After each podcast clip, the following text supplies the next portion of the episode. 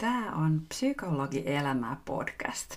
Havaintoja, ihmettelyä, pohdintaa elämästä psykologina ja ihmisenä. Ja mä oon Outi Pikkuoksa.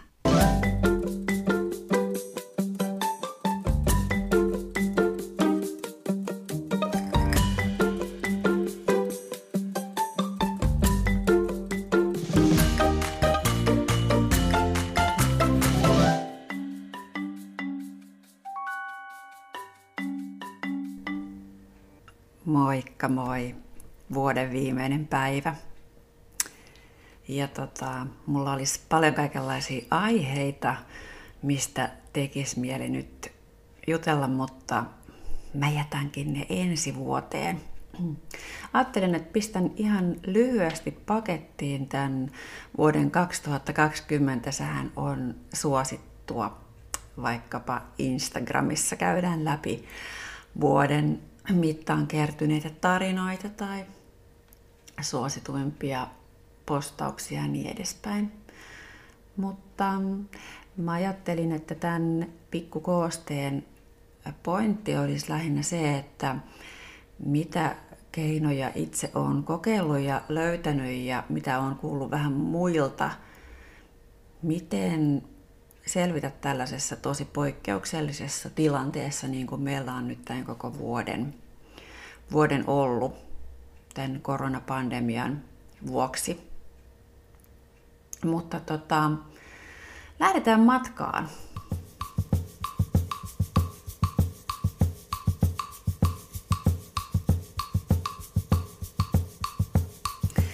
Joo, mun vuosi vaihtui paukkuen tuolla Suomenlahden toisella puolella Tallinnassa, missä mä olin mun hyvän ystävän kanssa ja sitten me siellä vähän tehtiin uuden vuoden taikoja ja katsottiin vähän korteista ennusteita tälle vuodelle. Semmoista hauskaa. Mutta joo, se mun, mun ennuste oli aikamoinen. Siinä oli kyllä melkoisia muutoksen tuulia näkyvissä ja sitten mä muistan mun ystävä oli vähän niin että hui, toi näyttää vähän hurjalta, hän on vähän huolissaan. Mä, no, katsotaan nyt, miten tämä menee tässä. Eihän näitä nyt niin vakavasti pidä ottaa. Tai sitten jos ää, kortteja monenlaisia siis on, nämä oli tämmöiset tämmöiset vähän NS-huuhaammat kortit, eli tämmöiset astrologiakortit. Ei tarotit, mutta vähän vastaavalla tavalla käytetään, niin, niin tota, niistähän voi ammentaa myös jotakin semmoisia aiheita itse tutkiskeluun. Mitä tahansa voi käyttää sillä tavalla. Mä puhun näistä huuhaa-hommista nyt sitten vähän lisää jatkojaksoissa, koska se on mua itseäni tosi paljon kiehtova teema, vähän omakohtaisesti, mutta on vähän sitä tutkinutkin ja tietysti sitten ja mielenkiintoista on aina, että mitä psykologia tiede siitä sanoo. No joo, mutta eipäs hypätä sivupolulle. Mm. Joo, siis siinähän tosiaan kävi niin, että se näytti vähän hurjalta, mutta mm, enpäs olisi arvannut, miten, äh, miten merkillinen vuosi tästä sitten tuleekaan. Siinä mulla oli tota, just suhde vähän niin päättynyt sellainen tapailusuhde vaan. Ja oli vähän semmoista sydänsurua siinä sit alkuvuodesta. Kyllä myöskin. Mutta sitten keskityin, keskityin aika vahvasti sitten opiskeluihin ja töitä tein paljon. ja ja tota, oli vähän sellaista fiilistä kuitenkin, että mm, jotain muutosta mä kaipaisin kyllä elämään. Mutta mm, silloin mä ajattelisin, ajattelin, että se olisi äh, sellainen ulkomaan matka toukokuussa. Mulla on yleensä ollut tapana pitää lomaa vähän sillä mm, poikkeaviin ajankohtiin, että ei välttämättä silloin heinäkuussa. Ja elo, elo, oli kauhea, kun nyt ei tule sanat suusta. Anteeksi, mutta nyt on taas varhain aamu kun tätä teen, niin näköjään ei ihan ole vielä tuo ajatusten aarrearkku täysin vielä auennut. No niin. Mutta joo, mulla oli tosiaan tarkoitus mm, lähteä toukokuussa Kostarikaan. Siellä olisi ollut yksi kiva retri- retriitti, jolle sitten ilmoittauduin ja, ja, ja mm, odottelin sitä ja, ja sitten jatkoin joogan opiskelua, joogaterapeutin tutkintoa varten. Siinä ennätti olla, olla sitten niin kuin koulutusmoduleitakin ja ää, lähiopetusjaksoja siis ja samoin kun mä teen psykoterapiakoulutusta, niin sitä myös siinä opiskelin ja ja, ja mulla oli ollut siinä jo sillä iso elämänmuutos senkin suhteen, että, että tytär oli muuttanut pois kotoa ja minäpä olin siellä sitten ensimmäistä kertaa elämässä asuin yksin. Ypä yksin. Nautin siitä. Olihan se vähän jännää. No, mutta sitten tuli maaliskuu ja Suomi menikin kiinni vähän sillä yllättäen. Semmoinen vuodenvaihteessa alkanut tietojen tihkuminen ensin sieltä Kiinan Wuhanista öö, kumuloituu tosiaan sitten ihan oikeaksi pandemiaksi. Ja olihan se aika moista. Sitä oli tosi vaikea uskoa, että onko tämä edes totta. Ja tietenkin mä olen ehkä semmoinen optimistisesti elämään suhtautuva, niin heti lähdin miettimään, että joo, tämähän on ihan hyväkin juttu siinä mielessä, että nyt lentoliikenne vähenee ja kun ihmiset saa liikkua vähemmän, niin luonto toipuu ja niin edespäin. Että mä mietin kyllä paljon siinä mm, vaikutuksia ö, koko maavallon kannalta. Että vaikka olen inhimillisyyden puolesta puhuja vahvasti, niin joskus kyllä tämä maapallon tila aiheuttaa mulla sellaista huolta, että yksinkertaisesti vaan tuntuu, että meitä ihmisiä on täällä liikaa. Niin mietiskelin silloin, että onko tämä nyt sitten maaäidin oma yritys vähän puhdistaa pallon pintaa. No, kauheita, vähän tämmöisiä linkolalaisia ajatuksiakin risteili silloin mielessä, mutta toki sitten kun se alkoi todella tulla lähelle omaa elämää, niin niin kyllähän se on asia, johon on joutunut mm, suhtautumaan aika monellakin tavalla.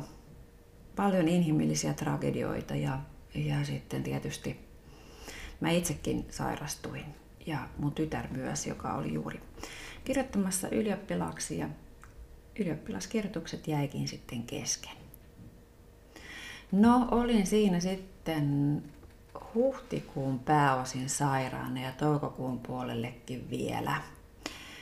Pärjäsin ihan kotihoidossa kyllä, mutta, mutta valtava väsymys ja semmoinen jatkuva oireinen aaltoilu, niin, niin tota, eipä siinä ihan hirveästi pystynyt tekemään mitään. Öö, mutta siinä vaiheessa tuli ehdottomasti mulle selväksi, mikä on mun elämässä kaikkein tärkein selviytymiskeino tiukoissa paikoissa, nimittäin ystävät, ihmiset ympärillä. Mä edelleen kiitän kaikkia teitä mun ystäviä, jotka kävitte mun puolesta kaupassa, lähetitte ihania tsemppausviestejä.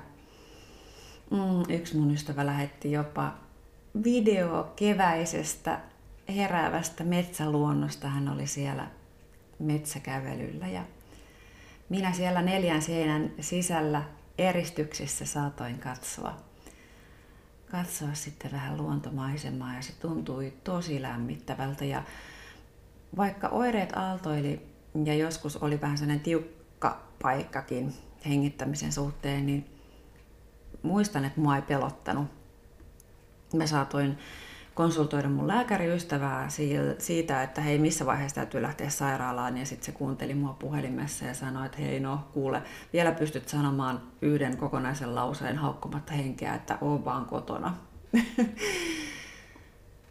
ja sitten tosiaankin kaikki, kaikki mm, voinnin kyselemiset ja muut, ihan siihen, sen arkisen elämän jakamiset, niin se oli tosi tärkeää. Ja se on mulla muutenkin ollut aina vahvasti selviytymiskeinona ystävät heidän kanssaan.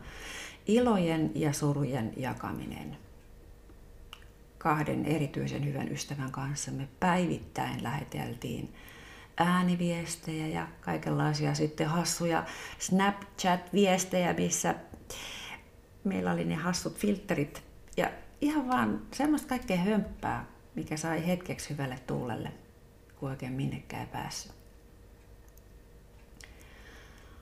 No, sitten tuli toukokuu ja toivuin ja siinä sitten minulle tuli uusi perheenjäsen nimittäin tämä minun karvainen assistenttini. Koronakissa. no, mutta mä olin sitä kissa-asiaa miettinyt aika pitkään. Mulla on elämässä ollut aina kissoja. Mutta nyt sitten edellinen kissa lähti tyttären matkaan mukaan, niin jäi sellainen ikävä. Ja mietin kyllä, että no en nyt kyllä mitään kissaa tässä vaivoikseni hanke, kun kerrankin saan olla piittamatta kenestäkään ja mistäkään ja huolehtii vaan omista asioistani, mutta mm, kyllähän siellä kotona tuntui aika tyhjältä ja niinpä sitten erinäisten kiemureiden kautta mulle tuli tämä herra Kosmo Ragdoll-poika, kissa, neljävuotias nyt. Ja mä olen hänestä ollut todella onnellinen. Tällä hetkellä hän taitaa olla tuolla vessan lattialla. Siellä on lattia lämmitys, niin siellä hän tykkää lepäillä. Sellainen uusi asia. Ja sitten työt siirtyi etätyöksi. Alkuun oli semmoinen pieni shokkivaihe jo siinä heti, kun epidemia alkoi. Meillä Suomessa tai nämä rajoitukset.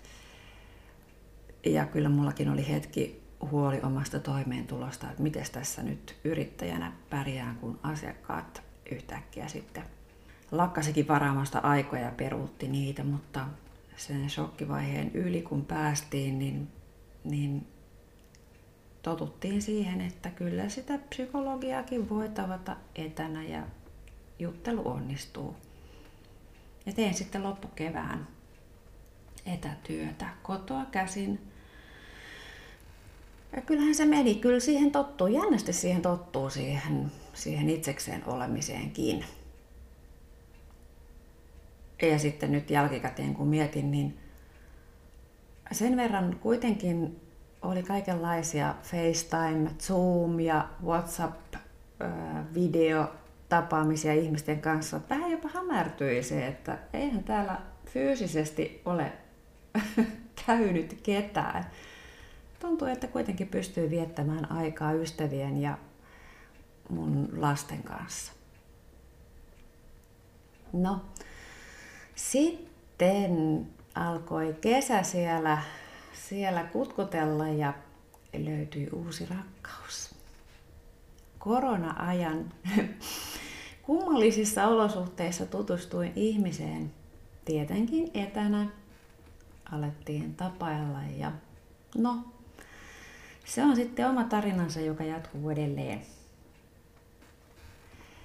Eli, eli mm, en tiedä, oltaisiko me ikinä kohdattu ilman koronaa ja sitä, että uskaltauduin taas nettideittailuun.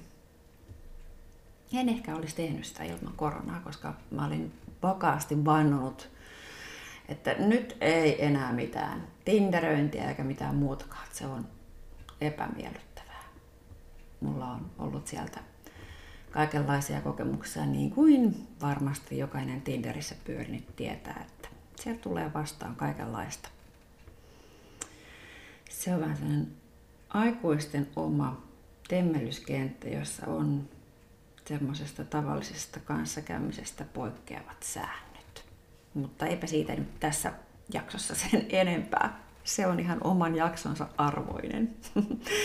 no mutta joo, tällainen uusi asia ja mm, sehän toikin elämään tietysti sitten ihan uutta säpinää ja merkityksellisyyttä, että siinä vaiheessa kun sitten alkoi taas mm, Suomi avautua, niin elämä alkoi tuntuukin paljon vapaammalta ja jännittävämmältä, että vaikka edelleen piti pitää huolta turvaväleistä ja niin edespäin, niin vähitellen elämä taas niin kuin jollain tavalla, ehkä vähän nyrjähtäneesti kyllä, niin palautui ikään kuin tutumpiin uomiin. Ja ehkäpä juuri tämän uuden ihmissuhteen siivittämänä ja myöskin sen oman sairastamisen seurauksena mä olin miettinyt, että mitä mä oikein elämältä haluan, että mikä elämässä on tärkeää. Olin siinä pari vuotta sauhunnut menemään aika kovaan tahtiin ja mm, voisin sanoa, että polttanut kynttilää kyllä molemmista päistä ja itse asiassa huomasin, että olen ehkä aika väsynyt. Niin siinä alkoi kypsyä ajatus siitä, että jospas jäisinkin jossain vaiheessa opintovapaalle. No vapaa ja vapaa eihän siitä yrittäjälle makseta, mutta ajattelin, että uskaltaisinko vähän nyt sitten luottaa siihen, että pärjään vähän vähemmilläkin tuloilla hetken aikaa ja elän säästöillä. Ja teen, kun minulla nämä kaksi tutkintoa ovat tässä työn alla, niin tekisinkin ne rauhassa loppuun. Ilman valtavaa painetta siitä, että koko ajan tekee vähän niin kuin liian vähän tai ei oikein aika riitä tai asiat jää tekemättä ja niin edespäin. Se on tosi kuluttavaa. No, niinpä sitten syyskuun puolivälissä jäin tosiaankin silloisesta päivittäisestä psykologin työstä hetkeksi sivuun, mutta samaan syssyyn tuli myös isompi, melkeinpä isompi elämänmuutos. Muutin uuteen asuntoon, kun totesin, että jostain täytyy sitten nipistää, että ihan samaa, samaa mm, elintasoa ei voi säilyttää, jos ei ole samat tulot. Niin muutin uuteen asuntoon vähän sivumpaan olin asunut isossa asunnossa keskustassa aika väheesti ja totesin, että no, ei mulla ole oikeasti näin ison tilan tarvetta. Ja muutin nyt tähän, missä asun pienempään ja sivummalle, mutta hmm, erinäisistä pienistä sopeutumishaasteista huolimatta kyllä olen jopa alkanut viihtyä. Ja siis asuntohan on ihana, mutta vähän tietysti kaipailen sinne keskustan sykkeeseen, mutta no, nythän sitten taas syksyn tullen koronatilanne vaikeutui Suomessakin ja rajoitukset tiukentuivat niin, että eipä tässä nyt niin hirveästi ole sitten loppusyksyn aikanakaan päässyt liikenteeseen. Eli taas mm, ollaan siinä tilanteessa, että on ollut aika paljon sietämistä. Aika paljon aikaa. Aika paljon yksinoloa, kun itsekseni asun lukuun ottamatta tuota Herra Kosmoa tuolla. Mutta mm, siitäkin huolimatta, että tulevaisuushorisontti on ollut pikkasen hämärän peitossa tässä nyt, on muutamia asioita, jotka kyllä on pitäneet koko ajan pää veden pinnalla. Edelleen ne ystävät. Ja toki tämä ihmissuhde, vaikka ehkä tämä epidemia, epidemiatilanne ja se, että olemme eläneet etäsuhteessa, niin on tuonut myös haasteita ja aina mm, ihmissuhteessa, uudessa ihmissuhteessa joutuu myös katsomaan peiliin, eikä se kuva ihan aina miellytä. Niin semmoinen itsetutkiskelu vuosi tämä on ollut myös mitä suurimmassa määrin. Ja niin kuin tuossa aiemmin jo sanoin, että, että sen pohdinta, että mitä oikeasti elämässä haluan ja mikä on tärkeää. Että ehkä, ehkä se materialismi ja kuluttaminen ja kaupoissa shoppailu, mm, ehkä se ei ole se kaikkein tärkein juttu. Tai se, että teen ihan himona töitä – ja suoritan ja yritän miellyttää kaikkia. Ehkä sekään ei ole elämässä kaikkein tärkeintä. Ja kannattaako elää sit, kun elämää, no nythän sitä vähän joutuu elämään, mutta mistä löytää se merkityksellisyys jokaiseen päivään? Eli kyllä ystävien lisäksi ehkä mun toinen kaikkein tärkein selviytymiskeino on ollut merkityksellisyyden löytäminen kaikenlaisista asioista, jopa niistä kokemuksista, jotka ei ole olleet tämän vuoden aikana niin mukavia. Sairastuminen, yksin oleminen, yksinäisyyden tunteet, erillisyyden tunteet, mm, vaikeiden asioiden kohtaaminen, kuoleman kohtaaminen, puhumattakaan sitten työssä ihmisten kohtaloiden kuuleminen ja kohtaaminen. Mutta siitä huolimatta enemmänkin on vahvistunut tämän vuoden aikana mun ajatus siitä, että kyllä tässä kaikessa on jokin ehkä mm, suurempi suunnitelma, jota ei sellainen tavallinen arkijärki ja ihmisäly välttämättä aina voi tietää. No, mulla itselläni on aika sellainen henkinen vakaumus elämässä, joka auttaa. Ja se on yksi aihe, mistä ajattelin puhua nyt ensi vuoden lähetyksissä. Tämä pyhyyden kokemisen tarve. Yksi keino siihen on meditaatio, luonto, niin edespäin. Eli luontoon olen itsekin hakeutunut tämän vuoden aikana. No en voi sanoa, että tavallisesti enemmän, koska olen aina viihtynyt luonnossa ja luonto, luonnon kuuntelu, luonnossa oleminen ja luonnon kokeminen ja aistiminen on olleet mulle aina tärkeitä. Mutta merkitystä tuo myös oma joogaharjoitus, joka tämän vuoden aikana on jatkunut ja ehkä omalla tavallaan taas syventynyt ja kehittynyt. Ja olen kaikista rajoituksista huolimatta alkanut opettaa entistä enemmän joogaa, mikä on hienoa. Eli kolmas selviytymiskeino on luottamus ja toivo ja optimismi. Se, että olen tietoisestikin harjoitellut positiivisen psykologian keinoin myönteistä ajattelua. Ei sitä, että yritän liimata niitä vaaleanpunaisia hymytarroja vaikeiden asioiden päälle, vaan enemmänkin sitä, että kaikissa kokemuksissa on aina monta puolta. Sieltä löytyy se hopeareunus tai kultareunus, miten se nyt haluaa sanoa sellaisissakin kokemuksissa, jotka sillä tapahtumahetkellä tuntuvat äärimmäisen kielteisiltä. Esimerkiksi vaikkapa mun tyttären kissan kuolema nyt syksyllä, jossa olin tiiviisti mm, sitten tukena, joka kosketti mua itseäkin hyvin syvältä ja aiheutti suuren suuren surun, niin silläkin on ollut jokin merkitys. Ehkä tässä tapauksessa se, että jollain tavalla me mun tyttären kanssa sitten tämän prosessin aikana lähennyttiin. Ja se on tärkeää. Ja myöskin sen mm, oman lemmikin elämän arvon tajuaminen, että vaikka se siinä välillä vaatii silloin kun mä oon väsynyt, niin haluaa huomioon, leikkimistä tai tulee herättelemään mua öisin, niin siitä huolimatta juuri tässä hetkessä, kun mä olen sen kanssa, kun tämä hetki on niin ainutlaatuinen ja ohikiitävä ja tulevasta ei voi koskaan tietää, niin osaa arvostaa niitä pieniä hetkiä, hyviä hetkiä entistä enemmän. Kaikkia hetkiä.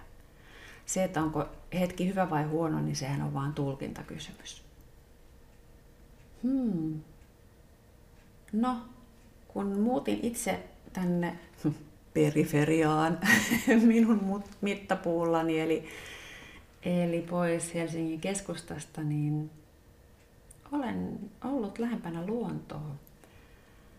Ja se päivittäinen ulkona oleilu, on se sitten lenkillä käymistä tai vaan ulkoilua, tai sitä, että mä ää, fillaroinkin nyt mun työmatkat ja edelleen nyt joulukuun lopussa, kun ei täällä etelässä ole lunta, niin olen jatkanut hyötypyöräilyä. Niin se on ehdottomasti yksi tärkeä selviytymiskeino. Liikuttelen itseäni joka päivä. Käyn kodin ulkopuolella hapettamassa itseäni joka päivä. Se on ollut vahvasti yksi selviytymiskeino. Ja mitähän vielä? Hmm. Nyt kun on ollut enemmän aikaa, niin on ollut myös aikaa omille luoville projekteille, jotka on helposti siellä to-do-listan häntäpäässä. Kaikenlaiset käden työt. On ne sitten vaan sisustamista tai käsitöiden tekemistä tai piirtämistä tai vaikkapa nettisivujen rakentelua, niin sille on ollutkin enemmän aikaa. Ja niinpä olen esimerkiksi saanut uudistettua mun psykologinettisivut, jotka löytyy osoitteesta www.outipikkuoksa.com. Tällaista kaikkea on tullut tämän vuoden aikana puuhattua. Melkoinen myllerryksen vuosi, eikä todellakaan helppo, mutta vahvasti mulla on ollut semmoinen olo, että tämä on nyt muutoksen hetki, transformaatio. Ollaan vähän niin kuin jonkun uuden synnytyskanavassa. Se on ollut mun vahva uskomus koko tämän vuoden. Ja se, mitä mä olen ympärillä nähnyt, on enemmän yhteisöllisyyttä, enemmän toisista välittämistä, huolehtimista, enemmän sellaista myötätuntoa ihmisten välillä ja se on tosi tosi tärkeää. Se on sitä, mitä meidän tulee vaalia jatkossakin yhä enemmän. Niin se on ehkä ollut semmoinen hieno, hieno huomio tässä vuodessa. Mutta kyllä, myönnetään, että minäkin odotan tässä nyt vuoden vaihdetta ja pikkusen on sellainen illuusio siitä, että no nyt kun tulee 2021, niin tsadam, kaikki muuttuu. No eihän siinä nyt heti niin käy. Mutta toki äh, koronarokotteet on tulleet Suomeen ja rokotukset aloitettu. Ehkä sitä valoa näkyy tunnelipäässä. Sen suhteen kenties elämä palaa sitten vähän normaalimmaksi, mutta mä itse jollain tavalla toivon, että ei se palaisi enää ihan siihen samaan, siihen samaan valtavaan suorittamiseen. Olkoonkin, että nyt tämän vuoden aikana myös moni yrittäjäystävä on ollut tosi tiukoilla ja osa jopa joutunut lopettamaan koko toiminnan tai jäänyt ihan vaille töitä, mikä on tosi rankkaa ja eihän se oma tilannekaan tällä hetkellä niin vakaa ole, mutta toisaalta se on myös tarjonnut vähän pakollakin mahdollisuuden uuden kehittämiseen. Miten voin kehittää omaa toimintaani niin, että huolimatta rajoituksista esimerkiksi läsnäolon suhteen, niin voinkin silti tehdä jotain sellaista, jolloin voin tarjota omia palvelujani ihmisille, vaikkapa sitten etänä tai jonkun ihan muun uuden asian muodossa. Mm, niin kyllä jotenkin toivon, että me vähän niin kuin palattaisiin uudelle tasolle. Muistattaisiin edelleen se toisista huolehtiminen, inhimillisyys. Se, että ei ole pakko suorittaa elämää. Voi tehdä irtiottoja ja voi arvostaa niitä arjen pieniä asioita, jotka ei ole välttämättä niin materiaalisia. Huolehtia muista lähimmäisistämme, mm, pitää huolta ennen kaikkea itsestä, omasta terveydestä, miettiä mitä syö, juo, miten liikkuu, miten nukkuu. Ja hienointahan olisi, että jos nyt koko ihmiskunta yhteisönä, isona globaalina yhteisönä, alkaisi miettiä, että miten me jotenkin tämän pallon kanssakin voitaisiin toimia viisaammin. Mutta jää nähtäväksi. Mm, Tämä oli tämmöinen mun vuoden summaus. en tiedä, saitko tästä nyt mitään itsellesi, mutta ehkä se kiteytettynä se tärkein tämän vuoden anti on sen pohdinta, että mikä elämässä on tärkeää. Ja kyllä ne on ne muut ihmiset, se niin sanottu sosiaalinen pääoma. Avun saaminen, avun antaminen ja ystävällisyys. Myötätunto itseä ja muita kohtaan silloinkin, kun on tiukka paikka, niin pystyy suhtautumaan siihenkin myötätuntoisesti, että tällainen stressaava vuosi mm, on kyllä aika lailla verottanut myös omaa jaksamista ja ehkä sitä ei ole vaikkapa töiden suhteen aina ollut ihan parhaimmillaan. Tärkeää on pysähtyminen hetkeen ja hetkestä nauttiminen.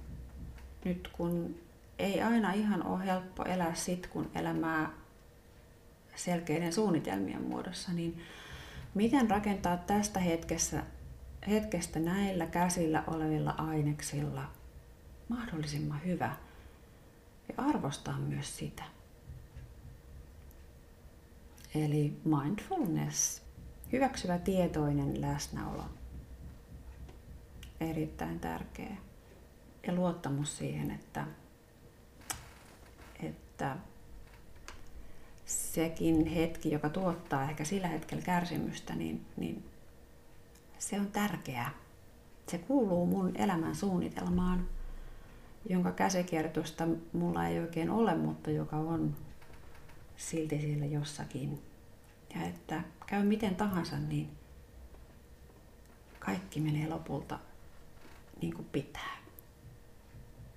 Ja silloinhan kaikki menee hyvin. Jep, mut hei, tää meni nyt taas, no niin kuin mulla aina, diipiksi pohdinnaksi. Lovettelenpa täältä äh, kertaa ja hei kiitos ihanista palautteista, joita olette antaneet. Niin, siis minähän aloitin tämän psykologielämä podcastinkin nyt tämän vuoden aikana. Mm, en tiedä, olisiko, olisiko, olisiko tätäkään syntynyt ilman mm, näitä muutoksia ja vähän sitä elämän uudelleen arviointia. Tälle vapautui tila. Ollut kyllä pitkäaikainen tavoitteeni mm, tehdä psykologia-aiheista podcastia jossain vaiheessa. Tässä se nyt on. Mutta hei, seuraavat jaksot uuden vuoden puolella ja sen pidemmittä puheitta.